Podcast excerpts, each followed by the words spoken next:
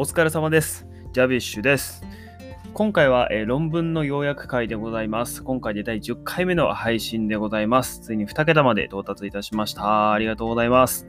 それでは、えー早速内容に入っていきましょう。今回の論文のテーマは、えーやる気、動機づけについてでございます。えー English Language Learning、英語の、え言語学習ですね、について、えーそのモチベーション、やる気がどのように英語学習に影響を与えるのかといったことを今までの、えーと研究論文や、えっ、と、まあ、様々参考にされている中でもいろんな、あの、学識高い論文はありますが、その中でも特に、あの、注目度が高い論文を集めた、あの、リタラチャーレビューがしてある論文を一つ見つけましたので、えーこれを読めば、あの英語の勉強についてどういうふうにやる気が作用してくるのかってことを知ることができます。えー論文のタイトルは The Impact of Motivation on English Language Learning でございます。えーそれでは、えー早速内容に入っていきましょう。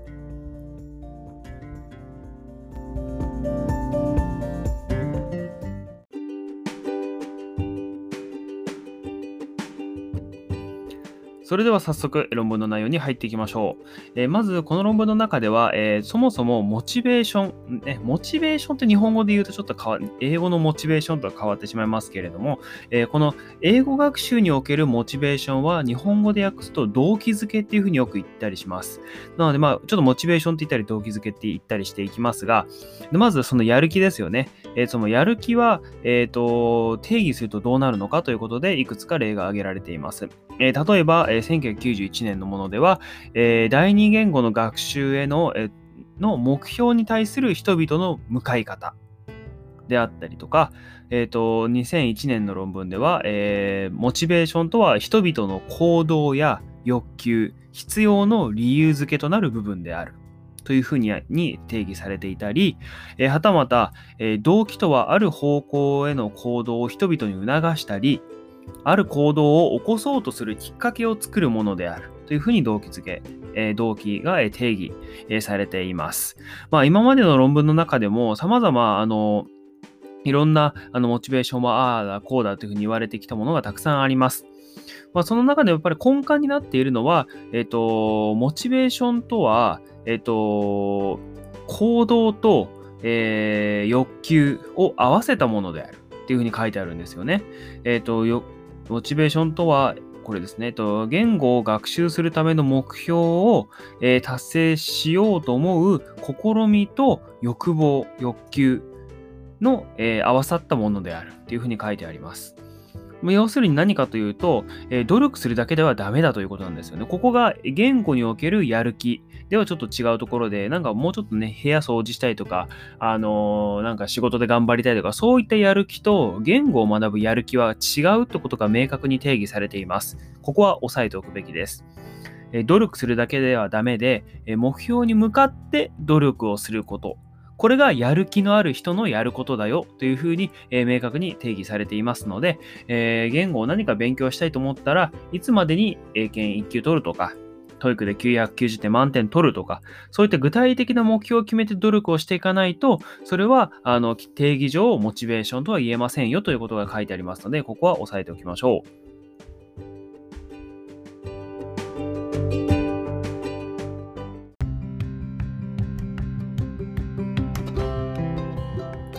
それでは続いて、えー次に、えー動機の、えーと4種類の動機について、えーまとめてあります。えー動機、えーまあ、やる気ですが、言語の学ぶ時の動機づけというのは全部で4種類あります。えそれぞれ2個ずつ、えペアになってよく、え説明されますので、ここを押さえておきましょう。まず1つ目が、え統合的動機づけですね。Integrative Motivation というふうに書いてあります。えーこの、えー統合的動機づけは何かというと、えーその言語を学ぶときにこう自分自身の成長のために勉強したいっていう思うやる気だったりとか、もしくはその第二言語が話されている、え地域や文化が好きだから勉強したい。こういったものは統合的動機づけというふうに呼ばれています。まあなので具体的な例を出してみると、えー例えば、えー日本でいる人が、まあ、アメリカに、えーの文化に興味があると。で、そのアメリカに実際に住んでみたいとか、そのアメリカのその社会の一員になって、え活躍したい、貢献したい。だから英語を勉強します。といったような場合は、その人は、え、統合的動機づけによって勉強をしているというふうに言うことができます。これが1点目の統合的動機づけです。2点目は、えー、道具的動機づけです。道具はツールですね。英語だと Instrumental Motivation というふうに書いてあります。これはその第二言語を使って何かを達成するために学ぶ。こういってやる気のことを道具的動機づけというふうに言います。まあ、なので、例えばそのさっき、え、ー、と、統合的動機づけとちょっと、あの、一緒になってしまうところが、あの、一緒というふうに捉えてしまう人がいるかもしれませんが、この道具的動機づけというのは、そのアメリカでこう仕事をするために英語を勉強します。だったら道具的動機づけですよね。ただ、アメリカで仕事をして地域の一員になって受け入れられたい。そのコミュニティの一部になりたいっていう場合は統合的動機づけになるということで、この2つはよくセットで説明されることが多いです。今、日本だとそうですかね。割とあの道具的動機づけのの位置づけが高まってきているところもあるかもしれませんが、えー、まあ統合的動機づけと道具的動機づけがそれぞれありますよということでございます。えー、もう2つ目のペアは、えー、内的動機づけと外的動機づけの2つです。これよく教員採用試験でも出題されますね。はい。えー、内的動機づけ、インターナル、あ、イントリンゼックモチベーションですね。これは、えー、シンプルです。言語が楽しいから学ぶ。というパターンですね。これ、あの、よくその英語の勉強してて、ただ単純に英語が楽しいから勉強するっていう場合は内的動機づけということになります。えー、2つ目が外的動機づけ。これは、えっと、エクストリンゼックモチベーションというふうに呼ばれます。これは、えー、外的動機づけなので、自分の外にあるものと、えー、その自分との関係からやる気が生まれます。シンプルに言うと、何かがもらえるから英語を勉強するよといったような形ですね。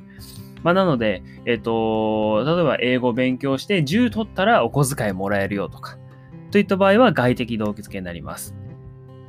それからもう一つ、えー、追加しておくと、えー、何かプラスのものがもらえるから学ぶというだけではなくて、マイナスのものを受けないために学ぶというケースもあります。あまり日本ではないかもしれませんが、えー、例えば、英語の勉強をしていて、えっ、と、お家の方に、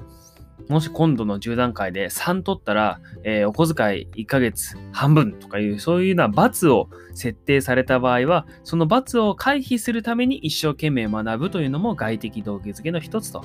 いうことになります。えー、この以上2つですね、2ペア、えー、統合的動機づけと道具的動機づけ、えー、それから、え内的動機づけと外的動機づけ、この4種類が、え現状、この English Language Learning の中では、え4種類のモチベーションとして、え定義されています。そして、えー、1個、この動機づけについて、えー、大事なことを言うと、えー、この動機づけの中で、えーとまあ、4種類あるんですが、まず、それぞれがそれぞれに変わることがあるということですね。一つ持ったらその動機が永遠に続くわけではないので、なので最初は例えば、あの、小遣いが欲しいから勉強して、勉強していたけど、勉強していたらなんとなく英語楽しいなと思ってきて、もうお小遣いがもらえなくなっても英語を勉強し続ける。英語が好きだってことに気づけたからからもうずっと勉強してますと。そういった場合のように外的動機づけが内的の動機づけに変わったり、それから最初は海外で仕事をするために勉強していた。つまり道具として英語を勉強していたんだけど、実際に海外に行って勉その英語を使っていたら、もうそのコミュニティの一員として、もうあの生活することが楽しい。だから英語はもっと勉強したいと思っていれば、道具であった英語が、統合的動機づけとして変わる。というような場合も考えられますので、えー、いろいろその人が置かれた状況や時間や、え場所によって変わることが多々ありますということを一つ覚えておくと良いかと思います。それから2つ目に、じゃあこの4つの動機づけの中でどれが一番英語の勉強に結びついてくるのかといった点から言うと、この中で、えー、え、ー、とまあ、論文上では、えー、インテグレティブモチベーションですね。統合的動機づけが強いと言われていた人の方が外国語の、えーと、その流暢さを流暢さを測るテストにおいては、えー、点数が高かったということが言われています。それから内的動機づけと外的動機づけでは、内的動機づけの方が、え英語のその習得にはつながりやすいというデータも出ています。まあ、これは、あの、その理論というか、セオリーによるところもあるんですが、あの、内的動機づけは、英語が例えばある瞬間楽しいなって思ったものってずっと楽しいままであることがほとんどだと思われますよね。あの自分が始めた趣味とかもまあ飽きてしまうこともあるかもしれませんが自分が好きな趣味はずっと楽しいまま続けられると思います。ただし外的動機づけはその外から来る要因がなくなってしまうとやらなくなってしまうケースがあります。例えば、英語の勉強をしていて、100点取るごとに、え、何かもらえる。まあ、例えばちょっとお菓子がもらえると。いった場合、まあ、ある瞬間、その外でそのお菓子をくれる人がどっか行ってしまったりとか、あの自分で買っていたけど、その買うのがめんどくさくなってしまったりとか、っていうようなことがあると、あ、もらえないんだったらもうやめちゃいます。っていうことがよくあるというふうに言われておりますので、え、外的か内的かということで、え、言うと、内的動機づけの方が、え、長続きしやすいというふうにもされていますので、えそのあたりもね、えどっちの方が英語の語学力に通じるところがあるのかというところは、え知っておくと良いかと思います。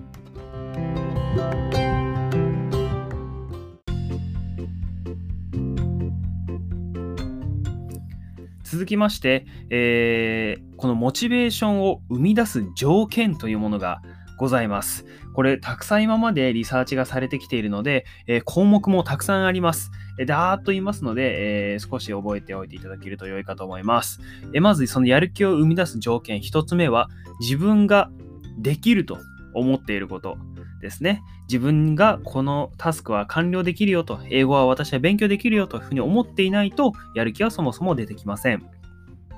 2つ目に、自分に合ったレベルの教材を使うことですね。いきなり難しい教材を使っても、えー、すぐに点数が上がらないので、やる気がなくなってしまうこともあります。自分に合ったレベルの教材を使うことが2つ目です。3つ目、英語を勉強するときのアクティビティの目標を明確にすることです。まあ、これは、その自分が、まあ、教室の中だと、学校にいる場合は、あの、よくあの、ペアでアクティビティやったりとかすると思うんですが、その時の細かな目標を明確にしておかないと、ただやっておしまいになってしまうということですね。なので、一人で勉強していても、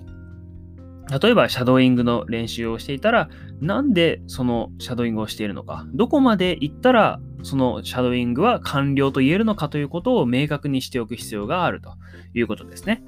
そして4点目、えー、学習が重要だと認識すること。はい。これも、まあ、どうでもいいと思ってるとうまくいかないということですね。続いて、えー、少し難しめのタスクを与えられること。ですね。これ調整するのが少し難しいかもしれませんが、自分にとって少し頭を使わないと完了できないようなレベルのものだとちょうど良いとされています。次、えー、安全な環境にいること。はい。まあこれ日本にいるとなかなかそんなこともあのもう考えるまでもないっていうこともあるかもしれませんが、結構これは実はその、まあ、フィジカルなあの物理的な安全面に加えて、え心理的な安全面も大きく作用してきます。まあ、一つはね、その安全な環境ってことなんですが、自分がリラックスした状態で、えー、勉強できるような環境にいることが大切だということですね。まあ、なので、うるさかったり、あのー、もうたまあ、ただ単純にまずその教室が狭いとかね、え机が小さすぎるとか、そういったことも良、えー、くないというふうに言われていますし、そういった物理面の他に、例えば、あのー隣に嫌いな人がいるとかね、えー、そもそも先生が嫌いだとか、えー、あとそもそも学校が嫌いだとか、あとはそのもう勉強どころではないぐらい、そのちょっと心のがストレスを抱えすぎているとか、そういったものも、えー、この安全な環境にいることということに含まれますので、その物理的な面と心理的な面、両方含めて安全な環境にいることということが大事です。続いて、えー、自分の、えー、気持ちを表す機会があることですね。たまあ、先ほどのそのストレスを抱えすぎていないこととかそういうことにも関わってきますが、ストレス発散する相手がいることとか、あとは気持ちを分かってもらえるような環境にいることということですね。あの、最近調子大丈夫とかに聞いてもらうことも大事ということです。次。自分自身のために勉強していると認識すること。はい。まあ端的に言えば、えやらされていると思わないことですね。学校の授業だと割とありがちかもしれませんね。まあ自分でね、やって授業を選択して受けている人はほとんどいないと思いますので、私は私のために勉強していますよというふうに思うことが大事です。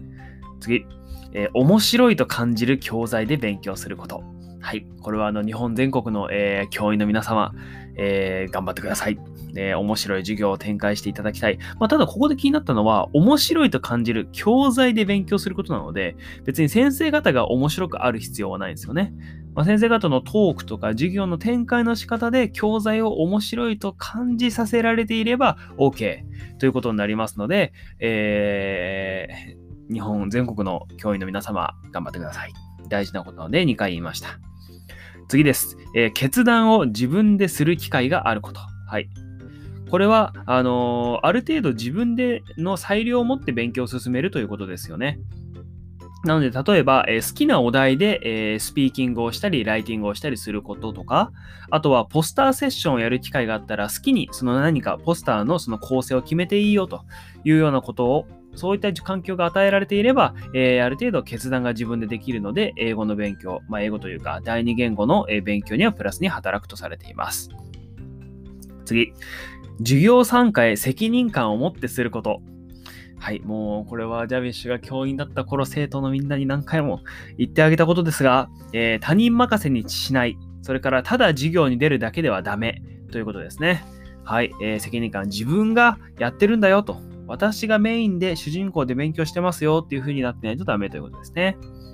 はい。えそして次で最後です、え失敗よりも成功をたくさん経験すること。これがラストですね。はい。あの、まあ、やる気はやっぱり成功体験から生まれることがほとんどですので、まあ、失敗してもいいとは思いますが、あの、それよりも多く成功体験をすること。これが大事だということにされています。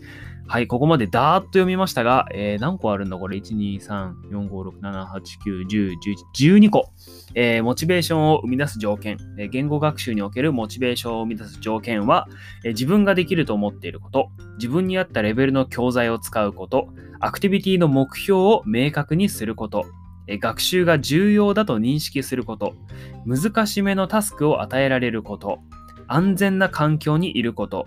自分の気持ちを表す機会があること、自分自身のために勉強していると認識すること、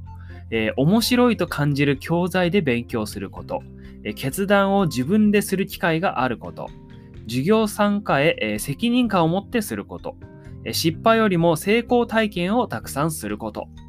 の以上の12個ということでございます。この12個の条件はかなり現職の学校の先生方にも役立つというか、まあ意識されているところかと思いますので、ここも知っておくと良いかと思います。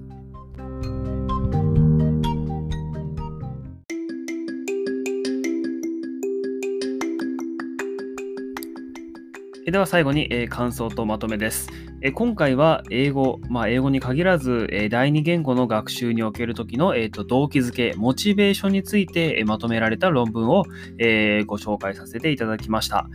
えーまあ、そもそもあのジャベシはもともとその心理学的なところにもすごく、えー、興味があったのでこういった動機づけっていうところをまたあの勉強できたのはとても良かったなというふうに思います、えー、この4種類の動機づけですよねえ統合的と道具的と内的と外的。この4つはま言われてみれば確かにその通りだなと思うところが非常に多く感じられます。で、えっ、ー、と、まあ、確かに、あの、ジャビッシュが教員採用試験で勉強してた時も、このあたりのことは本当に出てきてたので、まあ、本当にその通りだなというふうに、えー、思っております。この統合的動機づけにまで行くのには結構大変なんですが、あの、まあ、最初はね、受験で勝つためとか、あの、いろんな動があると思うんですけどね。まあ、最終的には統合的だったり内的動機づけにたどり着いて、言語を伸ばしていきたいなというふうに思っております。それから、えー、次に紹介した、やる気を生み出す条件ですよね。ここは、改めて言われると、あの、本当に学校の先生方って責任重大だなっていうふうに思いますね。あの、今日挙げただけでも12個あるんですよ。で、それを全部、まあ、教室の中で学校の先生がやらないといけないっていうのは本当に大変だなというふうに思います。で、えー、ただこの中で割と教員があの気をつければさっとできるなって思うところも結構あるんですよね。例えば、アクティビティの目標を明確にすること。とか、これは今から例えばペアワークやりますよっていうふうに言われたら、あのじゃあここまで、このレベルまでできるようになるまでやってみようとか、具体的にやっぱり目標を提示することはとても大事なんだなということはすごく思いました。あとは、えー、これですね、えー、決断を自分ですることですかね。これも、あのー、最近の若手の先生方はたくさんされているというような印象を受けてますけれども、やはりある程度、その勉強する人が自分の裁量で決められることがないと、やっぱり一方通行になってしまうので、先生から生徒へってその情報が一方通行になってしまうので、自分で好きにやっていいよっていう風なところがあるのがすごく大事かなというふうに思います。で、えっ、ー、と、次にですね、ここ、あの、すごく思うのが、えー、自分に合ったレベルの教材を使うことっていうふうにもう明確に提示されてるんですよね。これ、あの、日本の学校だとこれができないですよね。自分に合ったレベルの教材。教科書って難しいと思うんですよ。すごく。で、まあ、ジャビッシュは英語はね、あの、ちょっとできる方だったので、あの、まあ、楽しんでやってましたが、あのー、そうですね。あの、今までもこの教員をしてて思うのは、本当教科書一冊全員同じ教材を使って、まあ、何百人の生徒が同じように勉強していくのってやっぱり効率的じゃないですよね。自分に合ったものじゃないと、あのー、合わないだろうなっていうのは本当によくわかります。あの、ね。あの運動部でめちゃくちゃ頑張ってる人が英語の授業になると全然できないっていうのは本当あるあるだと思うんですけど、あの、だから、よく言われるのが、その英語で、その英語の授業をレベル別にしましょうとか、あの、3クラスに分けてやりましょうとかって結構あるんですよね。あの、これがよくその展開って言われるものなんですが、例えば、1年1組、2組、3組っていうふうにあったら、この3人の先生がいるとして、英語のですよ。英語の先生が3人いるとして、で、それぞれ1組、2組、3組を担当するのではなくて、先生 A 先生、B 先生、C 先生で言ったら、A 先生は一番上のクラスだけ担当する。B 先生は真ん中、C 先生は一番下っていうふうに分けて、で、かつその1組、2組、3組の中でも、このレベルがやっぱ上中下あるわけじゃないですか。なんで各クラスの中で、こう、まず3段階に終わって、で、それぞれ A1 組、2組、3組のできるグループは全員 A 先生のところへ。で、1組、2組、3組の真ん中の生徒は全員真ん中の B 先生。で、一番下の、えー、基本的なところを勉強しなければいけない生徒は全員 C 先生のところへっていうふうに言った方が、実は、あのー、すごく、あの、ま、勉強の成果も出るし、教員としてもやりやすいんですよね。すごく。あの、それが本当に理想的だと思います。で、思うんですが、あの、一個難しいところがあって、それが何かというと、そのテストを同じにしないといけないっていうところなんですよね。で、ここがすごくミソで、あの、日本の場合はその英語の授業、まあ、例えば、あの、今、あの、英語の授業は英語表現と、あと、英語コミュニケーション、えー、コミュニケーション英語か。英語コミュニケーション。こいつもわかんなくなるんですけど、まあ、コミエって呼んでるんですけど、で英語表現は英表って呼んでて、で、英表とコミエであるんですけど、例えば、その英表の中で、えー、まあ、このね、展開をするとしたら、その、まあ、A、B、C 先生でその3段階ができたとしても、この授業は全部 A 表の授業の扱いになるんですよね。A 表上級とか A 表基本とかそういう授業にはならないので、同じ授業として取り扱ってるんですよ。まあ、なので、えっ、ー、と、テストを同じにしないと、テストの評価が不公平になってしまうんですよ。言ってる意味わかりますかね？なので、その一番上の上級クラスの雇用のテストを作って、で、真ん中は真ん中用、で、一番下は一番下っていう風に作ると、それは実は、あの、できないってことになってるんですよね。で、なぜかというと、一番上の子は難しいのを受けてるのに、一番下の子はすごい簡単なテストを受けることになりますよね。ってなると、一番上のクラスの子が例えば30点しか取れなかったとして、でも一番下の子は簡単な授業だから、まあ、簡単に80点とか取れると、一番上の子の30点よりも一番下の子の80点の方が成績が上になるっていうことが起こるんですね。すると、その、そもそも成績をじゃあどうやって、あの、まとめていこうかってことが問題になってしまうので、このクラス展開、この展開するのはすごくいいんですが、結局そのテストが同じになってしまうので、でテストが同じになると、あの、先生方の授業ってやっぱり同じになるんですよね。で、これがすごく大きなところで、このことを、えっ、とね、ウォッシュバック、ウォッシュバック効果。あ、そうだ、これだ。ウォッシュバック効果っていうふうに言うんですよね。なので、えっと、まあ、これが何かというと、えっと、まあ、テストありきっていうことなんですよ。つまり、あのテストはこういうことをやりましょう。ってことを先生方が知ると、それに合わせて授業をやっちゃうんですよね。これがもう典型的な例で、で、これが何が良くないかっていうと、テストの本来の意味から逸れてしまうんですよね。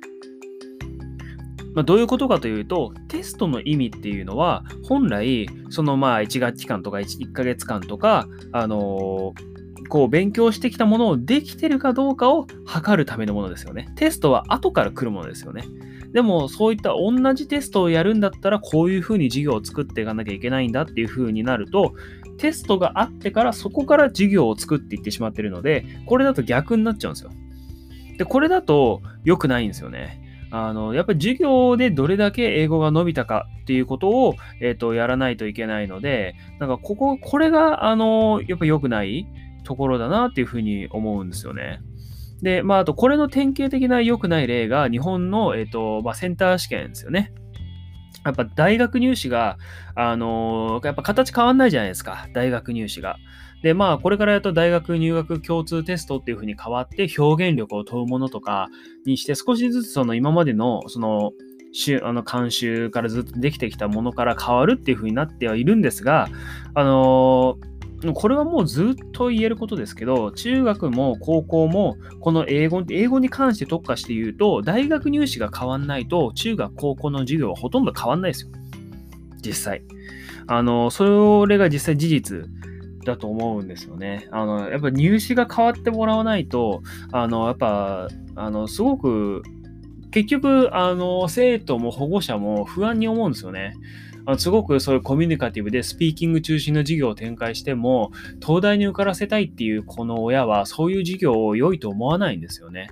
なぜならそれが入試出ないからですね。なので、そういったスピーキング中心の授業を、まあもちろんスピーキングばっかりやるわけじゃないと思うんですけど、そういうところを、あの英語に、英語力に直結しないからっていうふうに思ってる人が、やっぱある程度いるので、あの、そういったウォッシュバック効果を避けるためにも、あの本来であれば、それぞれその展開をして、その人に合った事業作りをしていくべきなんですよね。まあ、それがされていないっていうのが現状で、結構いろんな学校もあると思うんですが、えー、そういったお話も、えー、ございます。まあ、ちょっとね、やる気を生み出す条件からちょっとそれましたが、えー、自分に合ったレベルを教材に使うことということですね。えここを、えちょっと意識して、学校の先生方は授業を作られるといいんではないかなというふうに、え思います。それから、えっ、と、この12個のうちにはいろいろえっと、上げてきましたが、えっと、自分がじゃあ、勉強する側だったら、えっと、できることは何か。ということですよね。で、ちょっと他に、えっ、と、例えば今ちょっと話さなかった面白いと感じる教材で勉強することとか、これは割と学習者としては難しいところだと思うんですけど、えー、自分が勉強する側だったら、えー、これはできるよっていうところを分けてお話をすると、これですね、えまず自分ができるって思ってること。これはまず学習者というか、もうその学習者だからこそできることですよね。あの、すごく多いです。あの、英語できないと思ってる人。本当に。あの、この間もダビッシュが授業やった時に、英語が苦手だと思う人手挙げてくださいって言ったら全員手が上がったんですよ。もうね、嘘でしょと思うんですよね。実際で英語でペアワークとかやらせると結構話してるんですよ。高校1年生でもね。まあ、なので、すごくまあ日本人はね、その日本の文化があって、その謙遜の文化があって、自分はね、できるっていうふうに言わない人多いと思うんですよ。でも、あのー、あんまり、これって結構海外から見ると不思議なことなんですよね。結構その海外の人とかでも、あのー、勉強したことに対して、あ、すごいねって言われると、あのー、謙遜しないですよね。うん。で、Thank you っていうふうに言って、ありがとうっていうふうになって、で、会話進むみたいな感じだと思うんですけど、日本人はまず、そんなことないですよっていうふうに否定するじゃないですか。これ不思議ですよね。なんでこんな謙遜するんですかね。別に小学校から謙遜しろなんて言われてないのに。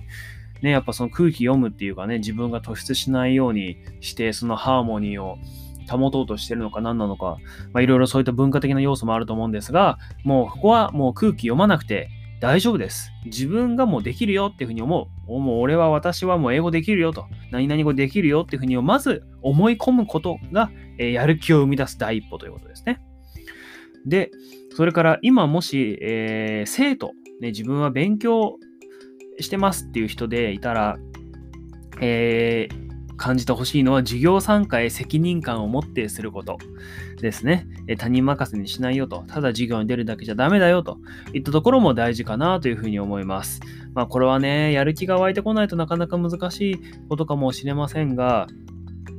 授業に出るだけではダメっていうところはその通りだなというふうに思いますね。これはジャベッシュもすごく共感というか賛成します。あの、授業を50分間受けたら、あの、質問がないってほぼないはずなんですよ。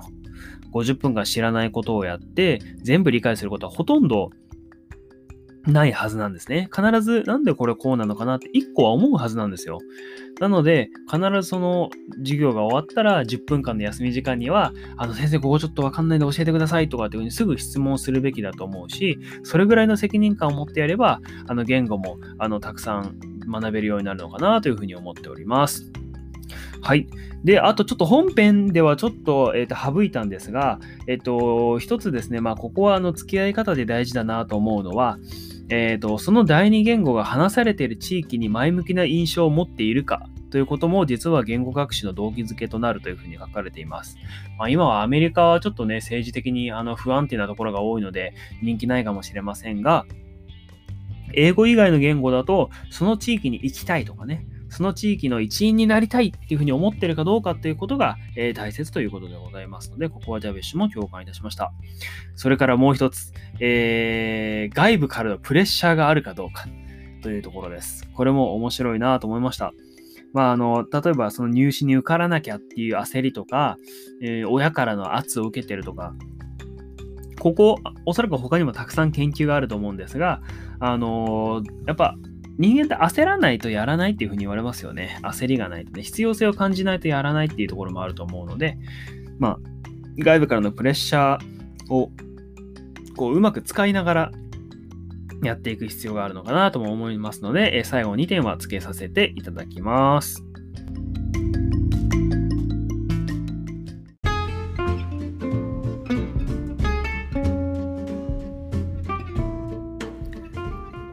エンディングです。